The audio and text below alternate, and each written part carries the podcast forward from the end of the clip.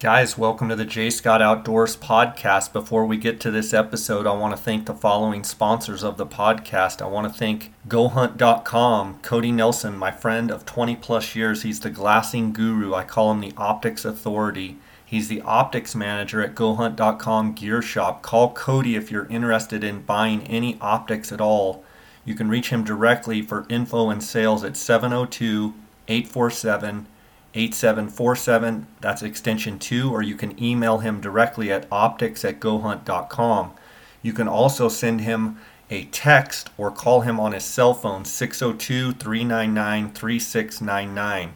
Guys, I want to thank Cody and all of his work uh, that he does with the J. Scott Outdoors podcast listeners. I also want to thank Go Hunt Insider. It's application season, guys. You're going to get a $50 Go Hunt Gear Shop gift card just for signing up go to gohunt.com forward slash jscott. I also want to thank Kuiu Ultralight Hunting. Uh, Kuiu just released its new Valo pattern. Go to kuiu.com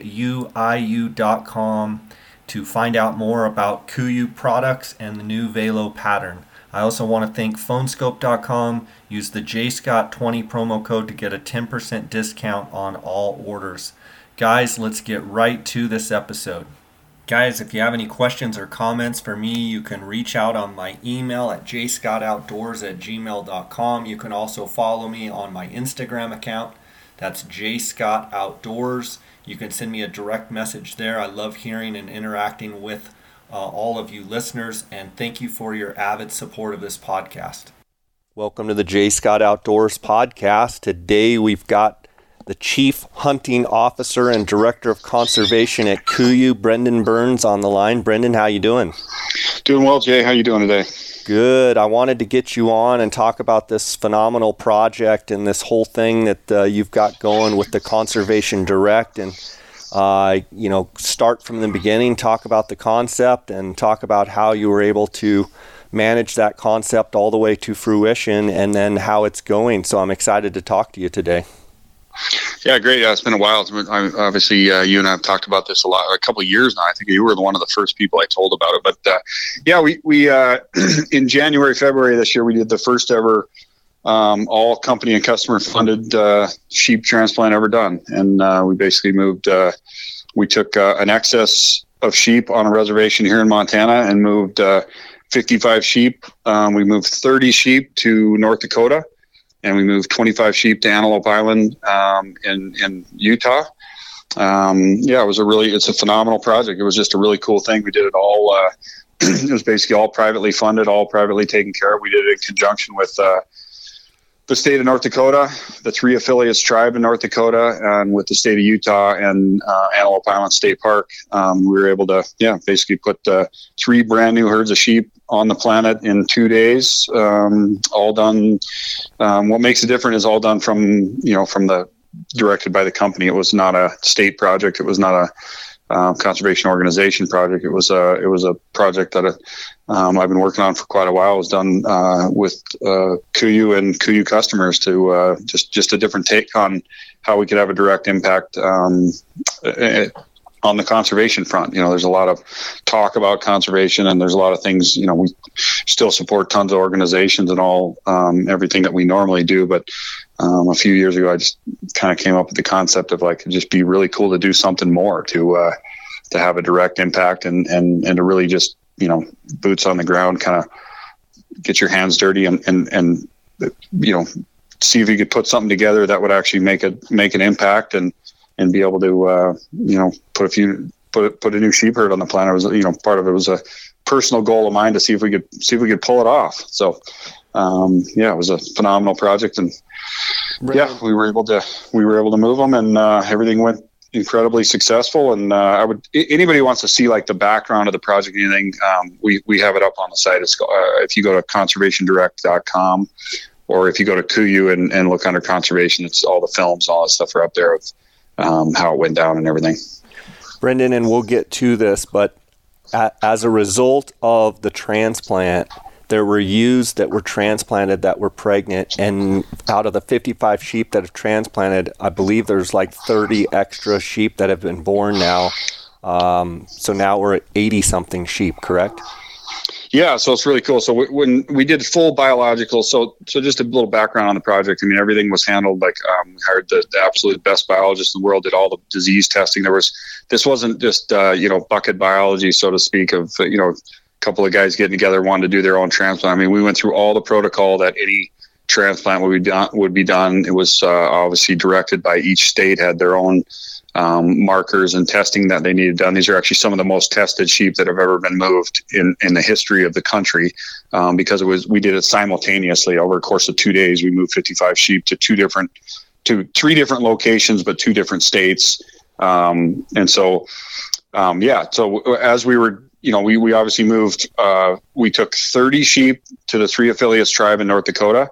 Um, and, and there were 25 ewes and five young rams. And of those 25 ewes, um, 21 of them were were pregnant, um, which is really cool. And then of the um, on the on the Utah front, 13 of the 20, we took a few lambs. It was it was actually got difficult to catch sheep. They got pretty smart by the second day. Um, 13 of the sheep were were pregnant as well, and uh, they've all had lambs at this point in time. And as of right now, I believe there's uh, of the original 55 that were transplanted between the two locations, there's 87 sheep on the ground, which is uh, which has just been phenomenal to see. It's just it's just such a cool thing to go like, hey, we we put this awesome thing together with you know these awesome people, uh, all these volunteers, and and now you know you, you know three months later to see the direct results of just you know a, a, whole new sheep herd and then you know firstborn lambs on the ground in, in their new habitat where where they'll uh, where they'll be living living their life and, and hopefully you know propagating species going going forward in different locations. So it's uh it's, it's been really really really rewarding for sure. And, and let's put this in perspective as well. Um, this transplant to these two different states the ultimate goal is down the road that they will be doing good enough that they will be a sustainable population that um, that hunters might have the chance to hunt and or they will also be able to take sheep from there and move it to other places so it's kind of uh, just expanding on you know North American sheep all over the country right yeah, so it's pretty unique. The the the tribe in North Dakota, it was perfect habitat, and they just didn't have any Rocky Mountain bighorns to to put in there. So, um, a couple years ago, I reached out to Brett Wiedmann in North Dakota, um, who's their um, overall sheep biologist, and just said, "Hey, uh, you know, this we have these excess sheep um, here in Montana, and I would like to, you know, do you have a place for them?" And I also reached out to Jace Taylor and in Utah, uh, and and and asked him like, I've got these excess sheep. Are you interested in, you know, can you take a transplant? And, and how this is different in the fact that it would be directed, for, you know, from the private sector and not, hey, let's put a sheep transplant together. I, I basically reached out to them both, said, I have the sheep, they're paid for. Um, we've got this whole project plan. Can you take the sheep? And at the time, so this started in 2017. At the time, Antelope Island was populated with California bighorns, and they could not take the sheep. They had a couple areas that were just weren't quite ready, and so that's why I went on to moved on to North Dakota. Well, in the meantime, North Dakota, we planned a transplant in 2018 and early 19 and the timing just didn't work out we we had it all planned and the helicopter had a you know some maintenance problems and it kind of got late and they don't transplant sheep after the first of march um, so we basically pushed it a year well in the meantime they had started seeing a die off occur on Antelope Island, and it happened really quick. I think they saw the first coughing sheep in late November, and by the end of March in 2019, all the sheep on Antelope Island were gone. They had they had depopulated it. So at that point in time, we had missed a year to do the transplant. We were going to take 34, and Antelope Island had died off. And so the, the, the simultaneous transplant came around. I thought, well, we can do both. And so after spring counts showed that out of those 34 ewes that we were going to take all had lambs and and you know the and, and all the other ewes in the herd had also had lambs so like we went from you know a population a little over 130 to almost 200 overnight so we uh, we had extra sheep to do so we you know after doing a count we decided hey we can do both and we're going to do it simultaneously and so the the, the sheep on Antelope Island is a nursery herd. Now they're going to have one of the things that when we did, went about doing this project is there were there were only two asks, and and I, I'm going to kind of ramble on here for a second because I want to make something clear. so this was fully funded, staffed, and paid for by KUIU and KUIU customers, but we don't we didn't own the sheep. So how it works is like we we bought the sheep, we gave the sheep away. This is a gift to the hunters of North America. We want to do an actual conservation project that is just going to put sheep out there.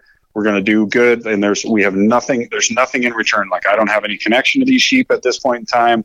Once they went out and jumped out of the trailer, they are owned by where they went. So there were there was two things that we insisted upon and that I made it super clear to begin with. One, it had to go to a huntable population, meaning I'm not really interested in raising the sheep population somewhere where where it's not going to create a new hunting opportunity or sustain an existing hunting opportunity. Like there's a lot of conservation projects, and, and those are all great, but the sole focus of this is is, is hunting related conservation. Like it's going to create a new hunting opportunity, uh, preserve a hunting opportunity. Like that's the whole conservation direct model. Like there's a lot of things you can do, but this is focused totally on hunting. The other thing was that obviously it had to go to a population that would be hunted. So in North Dakota, they're going to have an auction tag and a draw tag. They're they're they're managed by the state of North Dakota on private tribal land, which is the three affiliate tribes. And then in Utah, they are owned by the state of Utah, the Sportsmen of Utah. They are managed by the state of Utah, and they live in Antelope Island State Park. But Antelope Island State Park does allow hunting, and the the sheep on Antelope Island are now their Rocky Mountain Bighorn nursery herd. So th- from that population, of 25 that we put on there, which now there are uh, well, there's 40 something sheep on there now. Um, they will they will once it gets reached sustainable population, they will obviously offer hunting as well, one or two tags a year, I believe two, and and but more importantly, they're going to take those excess sheep, like all those sheep once they hit population, are going to start to transplant out. So the, the, the original 25 will result in you know basically all the new populations going forward for the state of Utah. So it's a really um, it's it's a very thought out um, project in the fact that it's a, a going to be a nursery herd and there is going to offer hunting opportunities, including those hunting opportunities that come about when you know 10 years down the road the population reaches full objective and they start moving the bighorns off of Antelope Island to new hunting units in in the state of Utah, and and the same with North Dakota. We took 30 sheep, 15 and 15, three rams on one side, two two rams on the other and 10 ewe and, and, and the ewes and uh, 12 and 13 ewes. And so they're, they're on the north side and the south side of the Little Missouri River. And so now there's two separate populations in North Dakota. So those will be the same thing. Once they reach objective, they're going to use those to transplant to new habitat. Um, and it's really cool. Like the, the, obviously, I think a lot of people know about Antelope Island. It's a state park. You can go out there and, and, and look at it. It's very cool. But in North Dakota, they went to very similar terrain that the like the Missouri breaks here in Montana. So um, you know, the, the ultimately it's going to create hunting opportunities in two ways. One, they will actually hunt those populations themselves, and then as nursery herd, they will they will uh, transplant and uh, do as do as they see fit with them. But uh, yeah, that's one of the things they're they're they're uh, they're under full and have a really great management plan for them. So it's I think it's going to be really really successful. So this is way more than 55 sheep. This is probably going to turn into thousands of sheep over time, and one of the questions I have is in in other transplants that that states do and other organizations and what have you how is conservation direct different from some of the other transplants so the main difference is that this was directed by the company. Um, you know, I, I, I, happen to be in a place where I, I, was aware of this project could be could be put to place. I've, I've had it in my mind for a long time and came up with the concept with a few other guys and just thought, man, this would be incredible to do. The main difference that it's fully funded and paid for. It's financially totally transparent. It's fully funded and paid for by the private sector. You know, and we worked in conjunction with two different tribal organizations and and two different states, um, and then it, it was solely focused on on on moving these sheep. There was no nobody's salary got paid. Nobody like at the end of the day we just we just did the project. This whole thing was just about knocking out a project. We just i found this incredible project found a place to put the sheep. There was nothing to be gained from it. Like i literally called Brett Wiedmann and jace taylor and said the same thing. Can you take the sheep? They are fully paid for. We want to pay for all the disease testing. We want to pay for transportation. We want to pay for you know i had 34 amazing people showed up to help out with the transplant. We paid for the hotel rooms. Like everything that was needed to take care of the actual transplant is what was taken care of nothing more nothing less the the financial transparency came from the Midwest Wild Sheep Foundation, which is where obviously these sheep occur in North in North Dakota. Um, before Antelope Island had had a die off, I had uh, Mike Boughton had had reached out and said he you know wanted to help out in the project, and I said, well, that's great. here's how we can do it. They're a 501c3. Midwest Wild Sheep Foundation acted as the bank. So when we put the money in as KUIU and, and I reached out to, you know, there were 16 donors. I mean, 16 phone calls in this project and, and raised all the money for the project. KUIU put in half and, and these other customers put in half. um, all the money went to the Midwest Wild Sheep Foundation. They, they handled the money basically. So there, there was no, I'm, I'm not going to say shenanigans, but it's just totally financially transparent. It went through a 501c3 Midwest Wild Sheep Foundation handled all the money. There was nothing more paid that needed to be done with the transplant and nothing less. Like we just took care of the whole project. So um, just the transparency on it. I mean, there's a lot of organizations doing great work. I just wanted to, you know, like a lot of people want just want to know exactly where their money went. I called, you know, 16 of these great people and they were just like, wow, absolutely. You know, like it was, it was, I didn't know how the money raising would go. I haven't, I've never done that before, but everybody just said basically how much, where do I send it? Like to, to actual, like, what became very obvious is people want to see, hey, where, where's my money going? And this one, it's like, hey, you're gonna, you know, your name's gonna be written on the inside of a collar. There, there's actually sheep. These 55 sheep. We are to actually move them. Here's the date. Here's when it's coming, and, and it was just an incredible response from from the company, from um, from the financial the donors, which were all KUIU customers, and and from you know like from everything, like for all the people that showed up. It was just a, it was just an incredible experience, and um, I think you were you were actually scheduled to come, and, and it kind of overlapped with some Coues deer hunting. You were I think you were out of the country, but you were you were coming as well. Yeah, for sure. You know, it's such an exciting project. Um, Brendan, out of the 16 customers that you called, did anyone say no?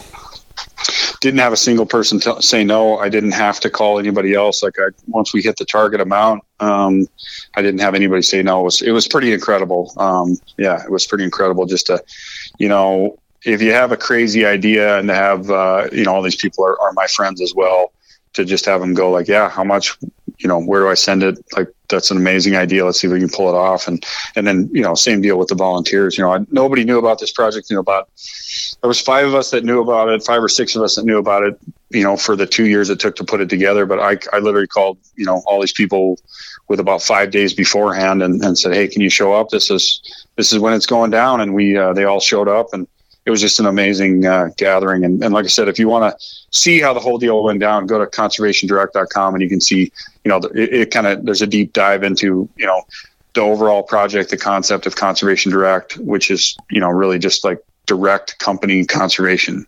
And then a deep dive into each transplant, where they're going, the habitat, um, what we accomplished in each of those two trans or three transplants really because there's two in North Dakota and one in Utah. So um, yeah, it was just the response has been amazing, um, and the people afterwards now, like right now, you know, obviously this is this is not a, a, concept that's one and done. This is you know we're moving on to do something else. I'm I'm, I'm working on some really amazing things right now. I think are going to come to fruition, and and the, and the, the outreach of people saying, hey, you know, man, I want to be a part of the next thing you do has been has been overwhelming.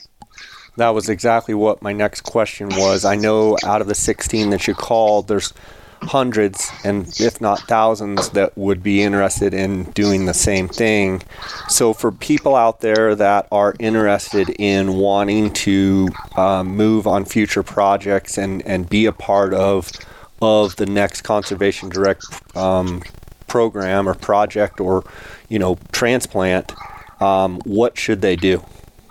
Yeah, if you go to conservationdirect.com or, to, or go to kuiu.com and go to our conservation page, there's a sign up place there where it says I'd be interested in a volunteering or, or, or being a financial donor or volunteering. I mean, they're both equally important. Like I said, I mean, the financial donors, it was incredible that they all responded that way. And, and and also the people that showed up. I mean, so the the next pro- I'm, I'm going to be a little bit vague. The next uh, I'm working on some other stuff, and I'm I'm really just not going to let anybody know what it is right now um, until until we get it all the details worked out. These things take a long time. You know, like I said, I I, I started working on this project in early 2017 really came up with the idea. Um, so they, they, they don't happen overnight. And even with conservation organizations like all the other people, there's still some great work. There's, there's some great work being done elsewhere. They just don't happen overnight. But if you go to conservationdirect.com, you can sign up and say, I'd, I'd love to, you know, be either be a volunteer or, or be a financial donor and um, both of those things. And, and again, it's going to operate the same way. Like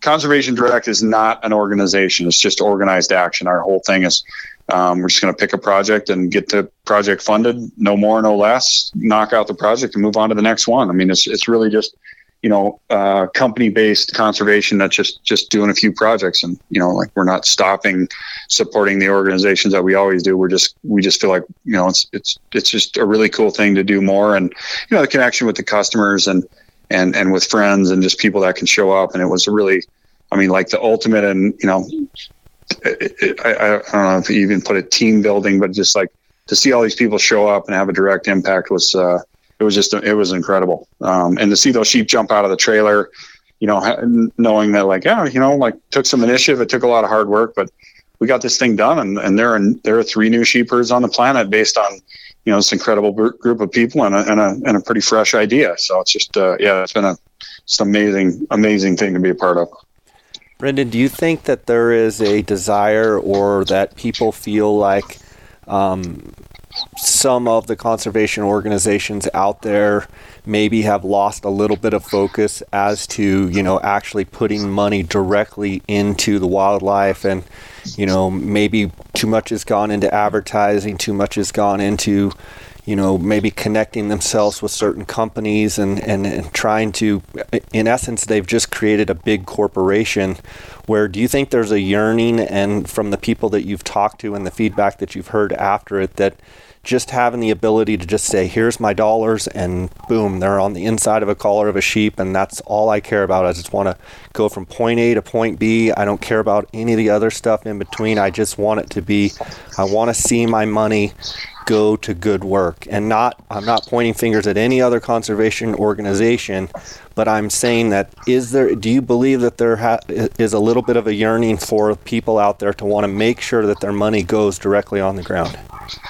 I do. I think I think it just involves clarity. You know, like there are some things that require money and require energy that are not glamorous. I mean, there's lobbying and stuff for wildlife that, that definitely takes takes money, and it's one of those things. Like there has to be money raised for a lot of different things that are very very important. I mean, this was this was a pretty glamorous one. I mean, hey, we got to go grab and and and and test and and you know vaccinate and move sheep. Like this, this is a pretty pretty sexy project to be honest with you. But I think people just want clarity. Like there's advertising and PR. There's people, you know, there's there's there's credit taken for um, for stuff that's not really happening. You know, like what is conservation? Is buying an ad conservation? I don't think so. Is is making a film about something that somebody else is doing conservation? Uh, raises awareness, but it's not actually conservation. You're not you're not making a difference. I mean, I, I think everybody's pretty aware on the conservation front right now, and uh, and I, like like I said, this thing, this is you know a, a, just something that we're going to do. I'm not sure everybody's going to be able to, you know, take on this model, but I challenge any company. Like I think they should. I mean, I hope I hope somebody comes to the to the plate with a massive project and and you know to you know checkmate. This one's even bigger. This is great. Like at the end of the day, it's it's going to be great for wildlife and for hunting opportunities. Um, so I, I think people, from what I've gotten feedback, which has been tremendous, is that people just want clarity. They want to know where their money go- is going. They want to know. Um, they want the separation of you know, this is advertising, this is PR, this is you know all these things. I mean, everybody loves going to banquets and and and and I'll say this. What this really highlighted for me, there's some there's some small organizations, some small banquet type stuff. Like I mean, Travis Jensen at Utah Wild Sheep Foundation was super instrumental in this whole project. I mean, him and I um, he was originally who I'd reached out to, and, and they were they, they were tremendous help to us on that. And same with Midwest Wild Sheep. Obviously, they acted as the bank in this thing. Everybody from North Dakota and Minnesota, those guys, they don't even have sheep out in and they were just absolutely willing to do whatever it takes. I think there's a lot of there's a lot of focus out there that people want to help, and so I think if, if the projects are just clarified, and and again, there's some stuff that's not as glamorous. There's you know like there's lobbying that needs to be done for you know for habitat. There's there's you know habitat improvement projects and all this stuff. Like everything we're going to do is not going to be as glamorous as moving sheep. Like this is a this is a pretty incredible project. But I I do think people want to see and know where their money is going and um, yeah, and that's and that's just what we're going to do. We're going to continue to support great organizations. I mean, last year, um, you know, there's like I said, there's a lot of great people doing great things. I mean, um, you know, they moved more sheep in Utah than just about anywhere or than anywhere in, in North America last year, and, and this project that, that we put together was just one of the many projects that they did. So there, there's a lot of good work being done, and this is not this just highlights what we were able to do on this one. But there's a, there's a lot of tremendous work being done. Um, there's also a lot of stuff that eh, really doesn't fall under the conservation realm, and, and I think that'll that'll get sorted out. But um, I definitely have seen the response that people, you know, they they want to they want to see where their money's going. You know. Got a quick question about the genetics of the sheep that were transplanted, as far as um, Rocky Mountain Bighorns genetically. Uh, you know, what kind of horn configuration, size, bases? I mean, are these do the do the people of Utah and the people of North Dakota have a lot to look forward to as far as big, healthy, beautiful sheep, big, full curled sheep? Um, what you know, what what are the genetics like? Yeah, this was a huge genetic upgrade for both. So North Dakota has traditionally had California Bighorns which uh, you know I, be- I don't believe their state record has ever broke 180, and I think they're probably a few years away from that. That thing's going to be dusted pretty pretty pretty quickly, uh, w- given these genetics. And Utah had California Bighorns as well in, on Antelope Island, which you know I, I don't know what the biggest sheep ever killed on Antelope Island was before, but this was a massive bio, you know a massive genetic upgrade for for Antelope Island. So um, the sheep originally came. So the sheep we transplanted from a reservation called uh, Rocky Boys in, in northern Montana, and they originally came from western Montana um, on the Flathead Indian Reservation. So this is this is you know really conservation at, at its best. I mean, these sheep were originally transplanted, 23 of them in 2008. And you know, in 2020, we took 55 off and created three new herds. But the genetics came from Western Montana, an area that had produced up to 200 inch rams in the past, um, where, where, the original genetics came from.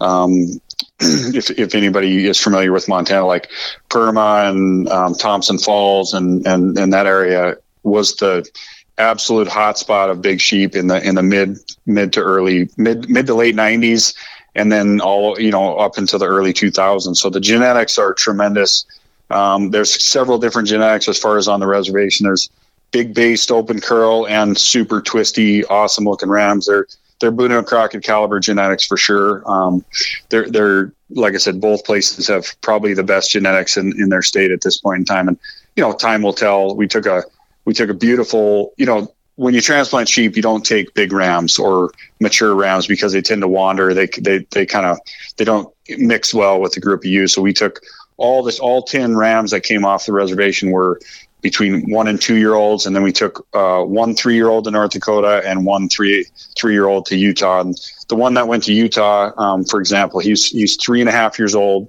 He would obviously he would be four years old about right now, and uh, pretty unique opportunity to put your hands on one. But when we swung him in, it's like just go pick out a really nice three year old. You know, let's put it let's put it a, a, decent one, and we have a really high population, a good population of rams on the reservation. So it wasn't it was just like let's just get one older older age class ram with good genetics, and uh,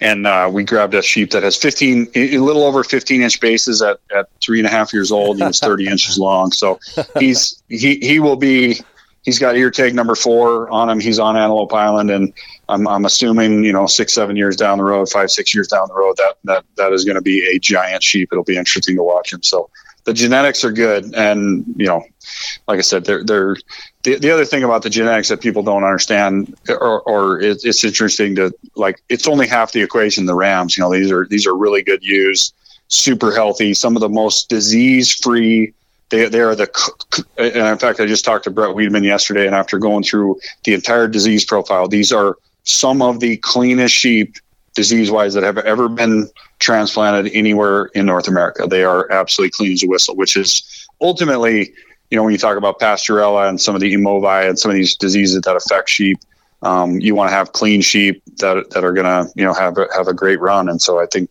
uh, you know all, all things considered it's been a huge uh, huge upgrade for both states. Fantastic man well my hat's off to you for coming up with the concept and you know I think conservation direct uh, what an incredible model. And like you said, it would be fantastic if uh, a bunch of people get involved, but it would be even more fantastic as well as if other companies will step up and um, you know, you'd be the first one to go shake their hand and say, "Job well done." If if they answer the call and and you know, be able to direct something like this, and uh, what a great deal for all of us as sportsmen, and what a great deal for the animals uh, that we. Yeah, I think I think it. Sure. I yeah, I think it, it kind of falls into both. I mean, like these, you know, sportsmen's organizations, conservation organizations continue to need support. They're doing you know the ones that are doing great work, and if they're not doing great work, they shouldn't be. And uh, and on the other hand, too, it's you know it's it, it gives a way to for for people to have a direct result in, the, in the, what they're putting into it. You know, the, I, one other cool thing, we uh, the last sheep we caught in the whole transplant, they went out and they, like I said, they got pretty spooky. I mean, you you, you helicopter 55 sheep, they they used they were just fully timbered up, and it was we had plenty of sheep, but they were just got hard to find. Um, they, the last ewe they grabbed on the reservation was was pretty interesting. They brought her in, and I was at a different table, and, and I kind of know all these sheep really well. But I uh, I came back over, and she had an ear tag number 18 in her ear, and it was actually an original transplant from Western Montana. So she was two years old, was brought in 2008 to the reservation as a two year old, lived her entire life on the reservation. And then we, it was the last one we caught, and they had already processed her. She had a new ear tag. Ironically, it was the same number, 18, and took her down. So this this ewe is definitely minimum of 14 and a half years old when we caught her, and she was pregnant. Um, which just goes to show, like when you think about, wow, that you know, that here's this ewe that's that was born in Western Montana, lived its whole life in Central Montana, is now on its way to to Utah. And, and Jace told me like she she had a, a, awesome little lamb. Sent me some video over the other day. Like they, they you know, that's a 15 year old ewe that has probably since she was transplanted originally produced, you know, 10 to 12 10 to 12 of those ewes that are on the reservation came from her and now she's you know another one on antelope island so it just goes to show like how impactful one super healthy sheep can be you know i mean that's a that's a that's a that's a ewe that's produced basically a small herd in her lifetime. That's awesome. Absolutely fantastic. Well, again, hats off to you for coming up with the concept and pushing it through. And um, I can't wait to see uh, the next project that you guys do. And um, I know anybody out there listening, if you want to get involved, make sure you go to Conservation Direct, go to kuiu.com, uh, get involved, and uh, your your help will be appreciated both uh, volunteer and your money. Uh, so it's fantastic. Uh, Brendan, while I've got you on the phone, um, we had a few uh, KUIU customer questions about some of the gear. One of them is the new boots that KUIU has came out with.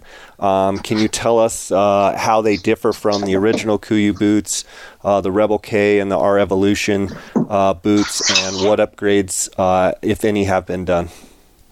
Um, yeah, so it's a really exciting project. Been been two years in, in development with these with Scarpa, and, and uh, it's been it's been an awesome project. So the the, the, the we have two two basically one, one, is an upgrade and one is a totally new boot, um, and and two, two well basically two are the same boot with some upgrades, and then one is an entirely new boot. There's the R Evolution, which has changed colorway, and and all these boots have now have uh, what's called H Dry, which is a bonded membrane a bonded waterproof membrane to the outside of the boot. So tr- in traditional boot construction, there's a hanging booty, which is basically like a hanging sock inside of a boot, which keeps your foot dry. And there's some space in between the outside of the boot and that booty, which can hold water and make them difficult to dry. And, and what H dry is is is is a laminated bonded membrane to the outside of the boot. So the outer, like before you get to the outside of the boot, the outermost part is now where the waterproof membrane occurs. So it just makes the boot more waterproof. So all three of them featured the, uh, the new H Dry.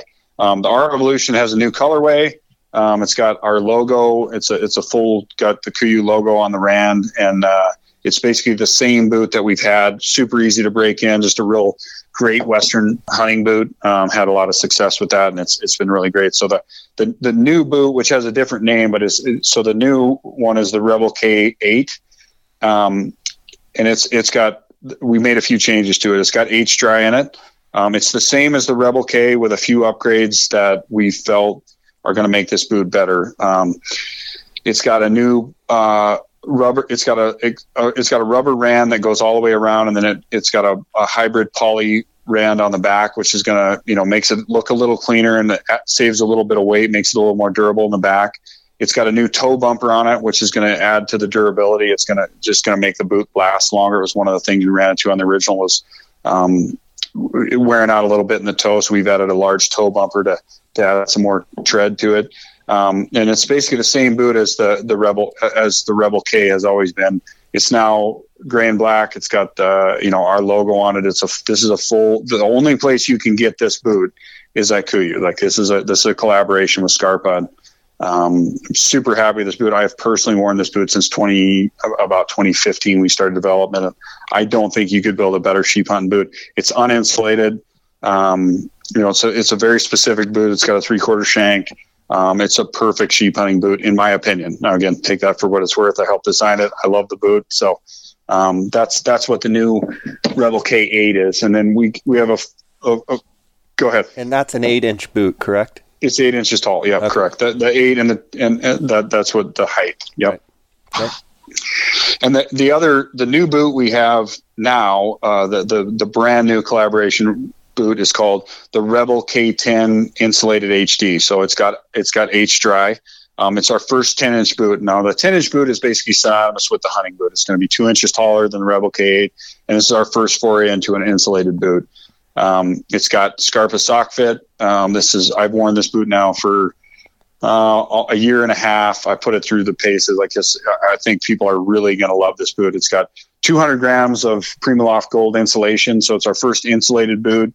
Um, and and then we picked that amount because um, it's kind of the perfect amount for being active. Um, in reality, like when it gets cold, you know, when you're hiking, glassing, moving, hunting, you know, later type season, um, you know, your feet aren't going to get overheated, but it is nice to have a little bit of insulation.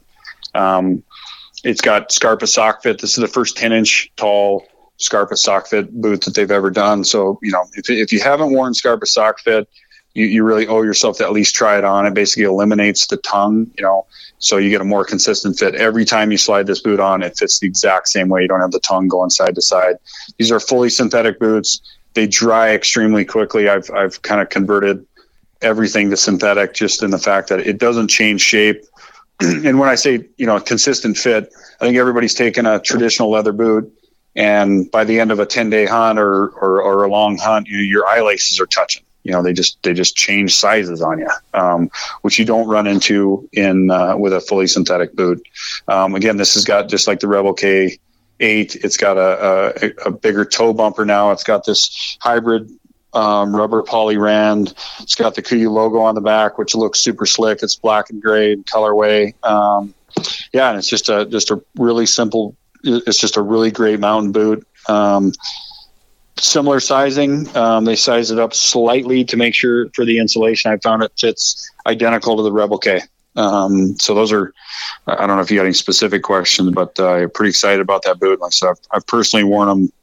I don't know how many miles I got on, but a lot. And uh, yeah, really, really excited about both those boots. The, All three of them really. One question I have is the Rebel K10. Um, give me where that boot would be used uh, for most people.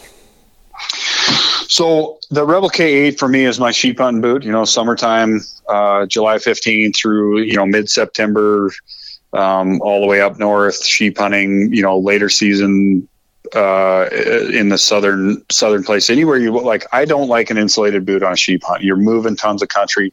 Insulation just holds water for me um, until it gets really cold. Now the, the Rebel K10, like for example, in my hunting year, start like I start wearing it about October 1st. You know, you're going to get some cold mornings. You're going to be a, you're going to be getting some snow. Um, I took it on a spring grizzly hunt last year where you know weather got got was it was actually pretty good weather, but it did get you know it did get cold. It's not enough insulation to where you couldn't take it on uh, an early season hunt. And some guys, you know, a lot of times people run differently as far like my feet run hot so I, I tend to not like an insulated boot but there's a lot of guys that like they're always cold. Their feet are always cold. It'd be the the rebel k10 would be a great one if you consistently are just like man my toes are always cold. Be a great boot for you. Um, and then it's you know two inches taller for stream crossings and just it, it's your traditional what you think of when you look at a hunting boot with a tall um, upper 10 inches tall. It, that, that's what the Rebel K10 is. It's your, it's your traditional looking hunting boot. Um, this one is just fully synthetic and, are, uh, you know, and a little bit uh, just just more specific design. Brendan, your elk hunting boot, do you run the Rebel K8 or do you run the R Evolution? Um, I prefer a stiff boot. I have hunted in the Revolution. Um, I, I, pretty much wear the Rebel K eight or 10 all the time. But, you know, again, I, I prefer a really stiff boot. And if I'm not running those, I'm wearing running shoes, you know, like a lot of, a lot of times when I'm hunting elk, I'll, I'll wear running shoes, something super light with a screed grader. Um, especially if I'm, you know, whether it's Eastern Montana or super hot areas, like I've, I've probably killed as many, many bulls wearing, uh, wearing running shoes um, as I have boots, you know, but uh, it depends on the terrain. I mean, I, I don't hunt a lot of super nasty mountain terrain. It's more, you know, big, wide open places. And, you know, so. Talk about the, you, you mentioned it a little bit, but for those people out there listening, why, why you think it's so important to have a synthetic boot versus a leather boot because you know le- leather boots have been you know the historical boot that everyone has worn but talk about why a synthetic boot, in your opinion, is just that much better. Really, there are two things that make a synthetic boot superior for for most things. One is consistency of fit.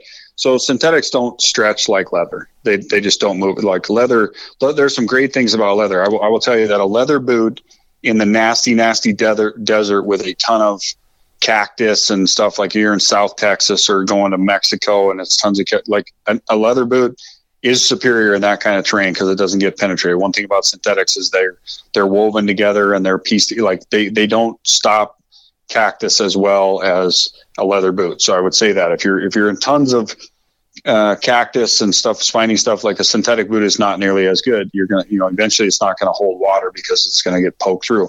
Um, w- w- where a synthetic boot is far superior is you know most of the sheep hunting I do up north or up here, it's consistency of fit and quick drying leather holds water. It's hard to dry out. Everybody's had a leather boot that gets wet. You set it next to the fire, it changes sizes. You can't get it on. It doesn't dry out fast enough. Like there are some there are some things about leather that are not ideal. And and and again, it, it comes down to your foot too. Like this is not going to be the ultimate boot for everyone. It's just going to be, um, you know, it, it, it's really good if if this boot fits your foot. You know, like 50% of the equation is how how the boot fits your foot. But for me, the consistency of fit and quick drying make make um, I basically have switched to, unless I'm in the nasty desert, I have switched to synthetic boots across the board because of you know how fast they dry. They do not absorb water the same as a leather boot, and they fit the same every single time. They dry out super fast, and then they fit the same. You know, like one of the one of the things. I mean, I've, I can't tell you how many hunts I've been on with leather boots where by the end of it, all my eyelets are touching. Um, my boot feels like I'm slogging in it, like it just hasn't gotten dry, and and basically the boot size has changed because leather naturally stretches. So. All right, good stuff there. Another question here: How much should you tip your guide on a hunt? What would you say? Yeah, at least ten percent. You know, at, at least. Um, I, am an over tipper, but you know, I, I guided for a long time, and one thing a you want to give your guide cash uh, uh, cash money whatever, whatever that is to you.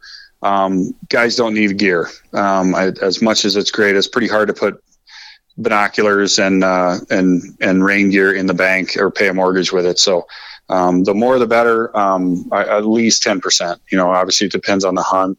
Um, I, I you know those uh, having guided as an actual profession for a long time, um, you're not getting rich doing it. Like, right. Um, so, so you know, you want to be overly generous, and it, and it also depends on how hard they work. I mean, like, I mean, if you have a horrible hunt and somebody doesn't work hard and they're not great, like, that, that's a different story. Um, but you know, you had somebody that's busted their ass. He had a had a great hunt. Like, yeah, you want to you want to reward them. I mean, I, I always say, guys, like you know, if you're if you're booking a hunt and you can't afford to tip, you can't afford to go on the hunt. Right. I mean, it's it's it's essential. I mean, there's nothing worse than somebody that doesn't tip. You get a bad reputation. People don't want to take you again. I mean, if you if you can't afford to tip, you need to save a little more to go on the hunt. Um, I just I I would say like I just be super generous. That those guys work. They're the hardest working people, and and and again, it's pretty hard to put gear or something else in, in the bank. I mean, that that's what you know that's what they do for a whole year. They make their whole their whole year based on four to five months or three to four months or some of them two months. So as much as you can, especially if they do a great job. Like I said, you don't you want to uh, you want to make sure they're rewarded because you know they're they're not they're not making a pile of money from an outfitter or or you know like that's they, they work for tips for sure. Right, and I would also throw out too. I mean, on some of the guided hunts that I've gone on, I'm also a guide myself, but you know, some of the biggest tips I've given are some of the hunts where maybe we weren't even successful and we didn't come home and harvest, but the guide worked his butt off. I think a lot of times uh, guys will base their tip based on the size of animal, and I, I just you know, sometimes it just doesn't work out where you harvest an animal or you harvest the animal that maybe you wanted. Maybe, you know, you got weathered out. But if your guide is working hard, I mean, 10% for me is absolute bottom floor minimum. Yep. I mean, even up to 20 to 25%. I mean, it's, it's one of those things that being a guide myself, um, it, it's, it's just one of those things that if you work your butt off, and someone gives you a good tip, I mean, there's nothing more rewarding than someone, you know, acknowledging your work and how hard you tried, regardless of the outcome. Um, but if the guide is just doing everything that he possibly can to make you have a good hunt, uh, that should be rewarded. And one of the things that always blows my mind is how everything that we do, you go to a restaurant, you get a tip, you know, you play golf and you get your clubs washed, you give a tip you know, you, you go to a valet, you give a tip. How someone would think that they go on a guided hunt and don't tip is is mind blowing, but it's it's a reality. I mean, I know I know every year people and guides that tell me, you know, hey, he didn't give a tip at all, and I think there just needs to be some awareness out there that, you know, ten percent is the minimum. minimum. Yeah, no, and that's what it, that, that's what I yeah I'm, I'm talking minimum. I, I'm I am far above that on on everything I do, and including you know, I bring, you know, I bring a stack of hundreds for, you know, if you're you find yourself in camp and there's a cook there that's making your food, like you, absolutely tip that person. Then you know, like that's what they work for.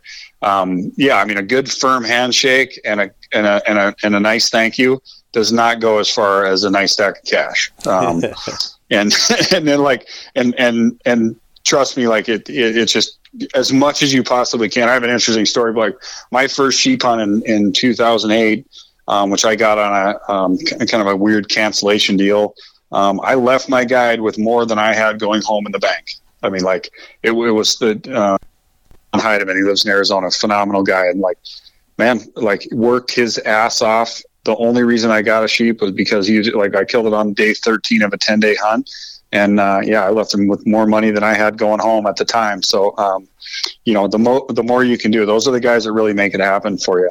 Um, you know, the outfitter he gets paid based on the hunt, and you know some of it depends too. If you're on a fifty thousand dollar stone sheep hunt, you know, I mean, I'd look at it, you know, and leave the guy five grand. If you're on a, uh, you know, some of the hunt, if you if you go on a hunt and it's not that expensive, you know, leave them twenty five percent. Like go just, you know, it's it's if they work hard, it's based on effort. Um, yeah, you want to be an over tipper. That's that's the if if the worst thing somebody says about you uh, after you come on a hunt is man, that guy that guy tips too much. I don't I don't think anybody's going to be afraid to have that said about him. So yeah, just really take care of those guys and and and they're like I said they they work hard. I, I have yet to go on a. I have never had a terrible guide ever. I mean, some of my best friends on the planet are people that we've hunted together, didn't know each other, and they've become lifelong friends. So I mean, like, it's it's very important. Can't emphasize it enough. Got another question here. Um, info on thermals and reading wind in the mountains. I don't really know of any like formal written stuff. What do you think, Brendan? Yeah, man, keep the uh, keep the wind in your face. you know, uh, yeah, I don't know. I mean, there, there's a lot of rules of thumb. I hunt in a lot of places that have you know, again, whether it's you know wind coming up or going down in the morning or in, dropping in the evening, they're all rules of thumb, but nothing is nothing is set in stone. You have to, you know, I always have a wind indicator with me, and you know all that kind of stuff. Like, you know, really swirly wind, even you know, like consistent, like a heavy consistent wind is, you, you can't ask for anything more than that, or really, really swirly wind that's not that consistent is probably one of the biggest nightmares you could you can be hunting in. You know, I mean, I, I wind is the number one for me though. I mean, as far as you know, an animal can see you and and they'll question their eyes. An animal can hear you and they'll question their ears. If an animal s- smells you, it's over. I mean, like one one of the things, like like it is absolutely the number one. Like camouflage, being sneaky, all that other kind of stuff doesn't count. If you got the wind at your back and they get a whiff of you, it's that's a 100% positive identification, and they don't question that. When they get a sniff of somebody, they're gone. Brendan, we got a couple other questions um, here. One just says sun hat. The other one says, "Will we ever see a Kuiu Booney sun hat?" Uh, uh-huh. sun hat wanted. I, it's been passed on to the development team. I'm not a big sun hat guy. Everybody's seen. I don't even hardly wear a hat ever. I think we need to um, do the it, J. Scott designed sun hat and make it just look big, and big and obnoxious, like like you, one that I wear if I'm fishing one of those massive sombreros. yeah. You, you, you, I'll tell you what, you design it. I will send it over to the development team. I have said like, hey, we've got a lot of requests for a big, gigantic obnoxious hat. Just don't yeah. take photos in it. If you want to build a, a sun hat like that, that hat that uh, Lloyd Christmas is wearing in Dumb and Dumber. Like send it, send it on over. Like just the essentials. Let's bring that thing out. So yeah, baby. Um, uh, yeah, and obviously, I, yeah. So I, I have passed that on to development team that we've gotten a lot of requests for that, but it takes a little time, and I'm sure they're trying to make it uh, make it cool too, which is you know some kind of might hard. be a little bit tough. kind of hard. Let's just face it, it's tough. Uh, yeah, yeah. Got a question here. Will Kuiu consider S and T in other pants besides attack? I don't even. What is S and T? Small and tall, short and tall. Oh, small and tall. Yes, that's that. That that will be considered. I, I don't have any time frame or all that stuff. Like it's all based on sales. If the if the talls and the smalls I know we're trying to extend everything down 30s and smalls and all that stuff like that's all. Um, it just takes time to implement all this stuff. But yeah, that's always that that doesn't fall in my realm. But I can tell you, like if if if there's enough people that want to buy something, we want to sell something. So um, yeah, it's it's all based on demand, and I believe that the tall demand has been has been very good. So okay, uh, how much are 15 power binoculars used for stone sheep hunting in British Columbia? So it's funny. I've taken 15s on on a stone sheep. So my personal optics now are you always have to have a spotting scope. At least somebody's got to have one. So I take a large spotting scope, and I, I am hand carrying 12s now. I have found 15s. Um, I believe glassing with 15s off a tripod is probably the most effective way to pick up game. Um, the problem is 15s are just too much to handle, and I, I'm talking from my personal point of view from lots of different stone sheep hunts, all sheep hunts. Like I, I hand carry 12s, which I can both glass off of a tripod. I have a, I have a tripod adapter on it and, and, and it's a lot of power. And I also can manage them with my handheld. Um, I 15s are too much for me. There are guys, I mean, in Mexico, I know a guy that he handholds 18s and, and does it well. I mean, the guy, there's no way you can spot a sheep before this guy. Um, so it depends on on what you like personally. I've found 12s to be the perfect mix for me. Um, but I would say 10s or 12s off a tripod is far more effective than than 15s on a stone sheep hunt just because you know if you're going to take 15s that means you're taking three pairs three pairs three pieces of optics because um, it's just 50, I don't know Jay you can answer that too like I just don't find them to be able to be handheld. Yeah, I, I think 15s are probably a little much. I think you'd want to you ended up taking too much optics, too much weight. I would probably 10s or 12s are, are fine. Definitely have a spotting scope though.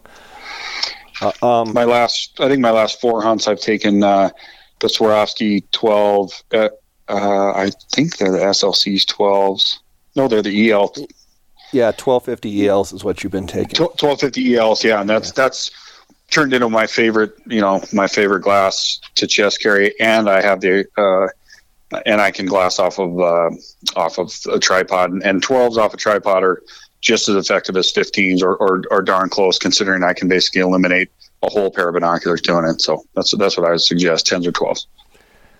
Um, Brendan, the last time we talked, we were talking about the new Valo. Um, how has the reception been on Valo? It's been great. Yeah, like a lot of lot of positive feedback. Um, you know, it's just a really good pattern. It, it's a great field pattern. It's different than what we've had with uh, with Vias and Verde, and um, you know, just it just fills in one of the missing um, concealment times that you need. It's you know that lighter that lighter pattern with less contrast, and uh, it's been very it's very effective in the field. And uh, yeah, I think the reception's been been pretty incredible. So I think everything, almost everything that we make is now in stock in Valo. So it's been uh, it's been great, and, and again, it's just cool to see. We got some field photos coming in, some guys killing some stuff with Velo, and uh, yeah, it's been really cool to see. And it was an awesome project to take from. You know, it's pretty not that often you can start with nothing and end up with uh, with a whole new camo pattern. That um, that was it was a really fun project. Brendan, one last question here, and then I'll let you go. Um, I know we're sitting here around the 1st of June, and everything up north with uh, the Canadian hunts is pretty up in the air, but it's not looking great for a lot of these sheep hunts. What are you hearing out there? I, I have uh, I've tried to stay in the loop, but I, am not a great source of information more more so than anybody else right now. I mean, I know it's currently not open. Um, I'm I'm maintaining. I'm, I'm staying positive. I've got a, uh, a hunt that I'm really hoping to do up in the Yukon, but uh, I I just don't know. I mean, I don't, I don't know that anybody knows right now. Um, just kind of staying more hopeful. There, there's some good signs. I mean, uh, my, my, buddies are up hunting in Alaska right now. You know, Alaska is now opened up. You can quarantine the field. There's some protocol they have to go through, but the good thing is, you know, I think, I think Alaska is, is getting through this, and it's just going to depend on the plan. I, I don't know right now between British Columbia, the Yukon, and NWT what what the final is, and I'm, I do not even want to speculate on it. I don't want anybody to quote me on it because I, I, I really am not in the know. Um, everybody has an opinion. Um, I haven't seen a formal plan yet. I'm just, you know, I'm, I'm really hoping, you know, there's, there's a lot of great, great people up there that that's their livelihood. I, I hope that the government comes to their senses and puts together a plan in place that, you know, basically, you know, eliminates, you know, it's just, it's just one of those bigger issues. It has nothing to do with hunting. It has nothing to do with getting guys in the field. Um, it's, it's based in fear and, and, and things that are political. And so um, I'm hoping that they all come to their senses and realize that uh, the, the risk factor with guys going Dall sheep hunting and stone sheep hunting is so low um, that, you know, we got to get on with life here. But uh, that's, that's, that's again, just my personal opinion. So I wish I had some more news or it was just open, but I, I don't really, don't really know what, uh, what's going to happen. So I, I believe Alaska will be fully open. Um, so if you got to hunt in Alaska, it looks, it looks really good up there, but the other stuff, I'm, yeah, I'm, I, I just hope, uh, you know, cooler heads prevail and they, they put a really good plan together to keep everybody, if, if safety is what they're worried about or protocol with the COVID thing is, uh, is something that's a, a massive concern with locals and stuff. They just put some, some stuff in place. And I believe, you know, hunting is one of the greatest social distancing sports on the planet. So I, I really hope it, uh, it comes around. Awesome, man. Well, thanks for uh, coming on today. Thanks for sharing uh, about Conservation Direct and the success of the project that you've had. I look forward to seeing what you guys do in the future. And uh, KUIU's always at the forefront of of this stuff, and it's just a fantastic opportunity for uh, customers to get involved. And just my hats off to you guys for doing that. Uh, guys that are listening, uh, make sure to go to kuiu.com. That's K U I U.com uh, direct to consumer model. You can order anything that you've heard about uh, on the podcast right there at kuiu.com. Brendan, it's always great having you. Uh, Chief Hunting Officer and Director of Conservation at KUIU. Uh, thanks for coming on here and, and sharing with us. Well, thanks, Jay. And yeah, like I said, anybody go to if you want to hear more about the project or see more, like just uh, get a deep deep dive into it, go to conservationdirect.com or KUIU on our conservation page and check it out. And yeah, thanks, Jay. Appreciate you having me on. All right, buddy. Take care.